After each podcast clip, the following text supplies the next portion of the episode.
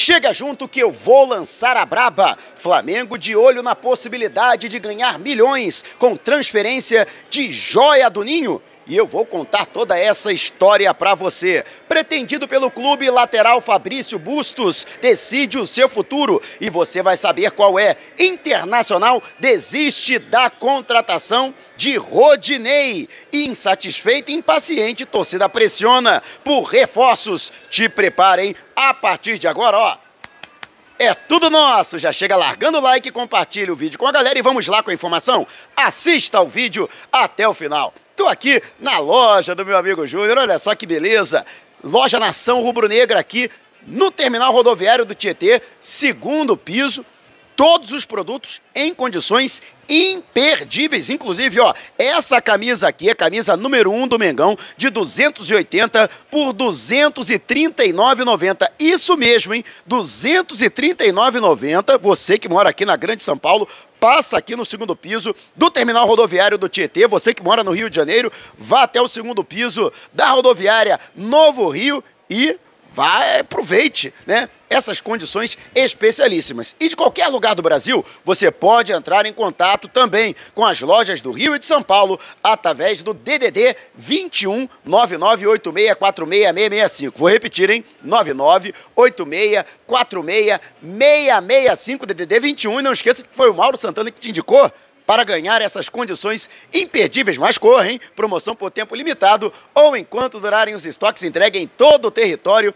nacional. E Gabigol e Everton Ribeiro, convocados para a seleção brasileira, já se apresentaram e já estão no Equador para os compromissos do Brasil pelas eliminatórias sul-americanas para a Copa do Mundo do Catar. Já classificado para a Copa, o Brasil portanto, está cumprindo tabela e o Tite, apesar disso, continua desfalcando o Flamengo além de Gabigol e Everton Ribeiro, a Rascaeta, que também já se apresentou à seleção uruguai, e Maurício Isla, entregue à seleção chilena, também prejudicam o trabalho de pré-temporada sob o comando do técnico português Paulo Souza. E você, o que acha? Deixe abaixo o seu comentário. E antes de a gente partir para o próximo assunto, tá vendo essas letrinhas vermelhas abaixo do meu nome no vídeo, no smartphone? Ou então esse botãozinho vermelho aqui no canto do seu computador? É o botão inscreva-se, clique, acione o sininho na opção todos e fique sempre por dentro do Mengão. Já estamos nas principais plataformas de podcast: Google Podcast, Apple Podcast, Amazon Music, Deezer, Spotify. Tá lá o podcast Vou Lançar a Braba. Se você não puder me ver, pelo menos vai poder me ouvir. E Insatisfeita e impaciente, a torcida já se manifesta nas redes sociais pressionando a diretoria rubro-negra pela obtenção de reforços. Para o torcedor rubro-negro, e milhares de torcedores têm se manifestado, o Flamengo tem sido pouco ativo no mercado da bola. E com isso, concorrentes diretos no mercado nacional têm conseguido se reforçar e o Flamengo até agora não conseguiu uma contratação de peso. Pior, vários jogadores já deixaram, ao todo 11 atletas, um time inteiro já deixou o Flamengo. Alguns alguns até foram um reforço, né? A saída de alguns desses atletas. Mas a verdade, por exemplo, a saída do Michael para o Al Hilal da Arábia Saudita e também o Kennedy, que foi chamado de volta pelo Chelsea, esses dois jogadores precisam de reposição imediata. E também a falta de paciência dos torcedores é justamente pelo fato de que o Flamengo, com sua equipe alternativa, já entra em campo nesta quarta-feira, no estádio Luso Brasileiro, diante da Portuguesa. Além também do time principal, que deve estrear com Paulo Souza à beira do gramado no dia 6, diante do Fluminense, pela quarta rodada do Campeonato Carioca, partida que deve ser confirmada para o Distrito Federal. Então, o torcedor, justamente pela proximidade do início da temporada. E sem ver ainda uma contratação sequer, para não dizer que o Flamengo não contratou, Santiago Campos, o paraguaio de 19 anos, foi contratado, mas para a base e deve ser aproveitado na equipe alternativa. E daí o receio dos torcedores, que o elenco que acabou mais enfraquecido não venha a se reforçar, pelo menos para este primeiro semestre. E você, o que acha? Também está preocupado com a inércia da diretoria do Flamengo nessa janela para transferências internacionais e até mesmo aqui no mercado doméstico, já que Atlético Mineiro, São Paulo, Corinthians, Palmeiras estão se reforçando? Deixe abaixo o seu comentário. E antes de a gente partir para o próximo assunto, se você tem precatórios a receber dos governos federal, estadual ou municipal, não os venda antes de entrar em contato através do e-mail que está disponibilizado aqui na descrição do vídeo. E tá vendo esse botãozinho aqui? Seja membro? Então, com uma pequena contribuição mensal, você ajuda ainda mais para que possamos fazer um trabalho cada vez melhor. E o Internacional desistiu da contratação do lateral direito Rodinei, jogador que passou pelo próprio Internacional e até enfrentou o Flamengo na temporada de 2020/2021 e que no ano passado retornou ao rubro-negro a pedido do então técnico Rogério Ceni. O jogador foi pouco aproveitado desde então. Tem contrato até o fim do ano e o Flamengo teria essa janela para negociar o atleta de 30 anos que já realizou 183 partidas pelo Flamengo, tendo marcado nove gols. Fato é que a diretoria tem relutado em negociar o jogador que recebeu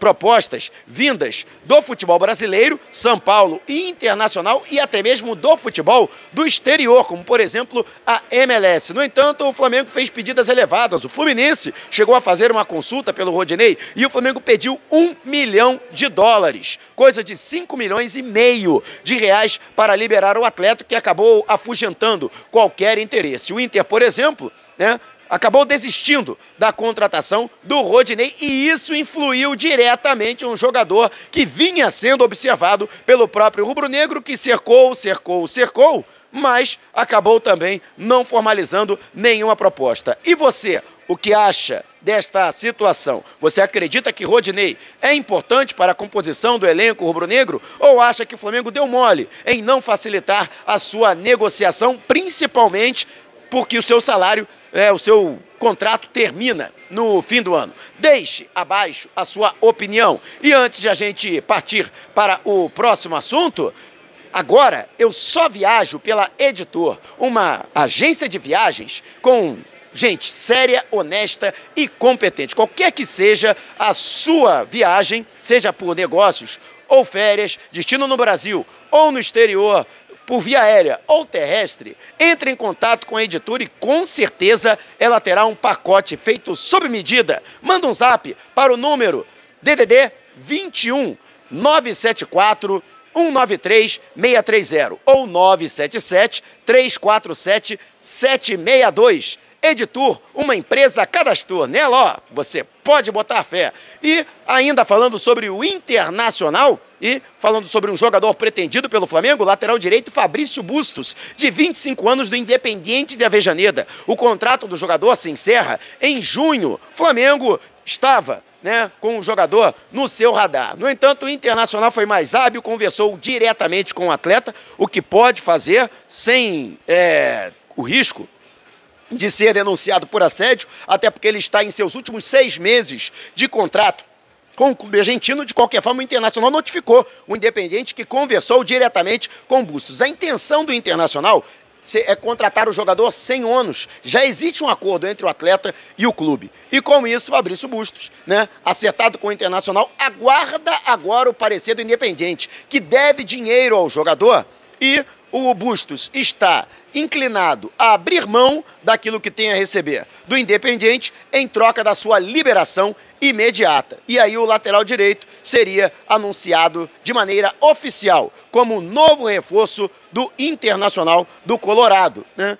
Eu particularmente acho que o Bustos seria uma grande contratação para o Flamengo. Mas internamente a lateral direita não é vista como uma prioridade. O Flamengo poderia até contratar um jogador por oportunidade de mercado. No entanto, as prioridades que eu já trouxe aqui são de goleiro, zagueiro, lateral esquerdo, volante, um homem de ligação no meio-campo e agora a contratação de pelo menos dois atacantes de canto. E você, o que acha desta situação? Deixe abaixo o seu comentário. E antes de a gente partir para o próximo assunto, Táxi Mauro, conforto, comodidade, segurança e pontualidade. Recepção em aeroportos, grandes eventos, shows, jogos de futebol, viagens locais e interestaduais. Se você mora aqui na Grande São Paulo ou pretende vir para a capital paulista, não faça sem antes entrar em contato com o meu xará através do zap no DDD 11 994245117. Vou repetir, hein? 9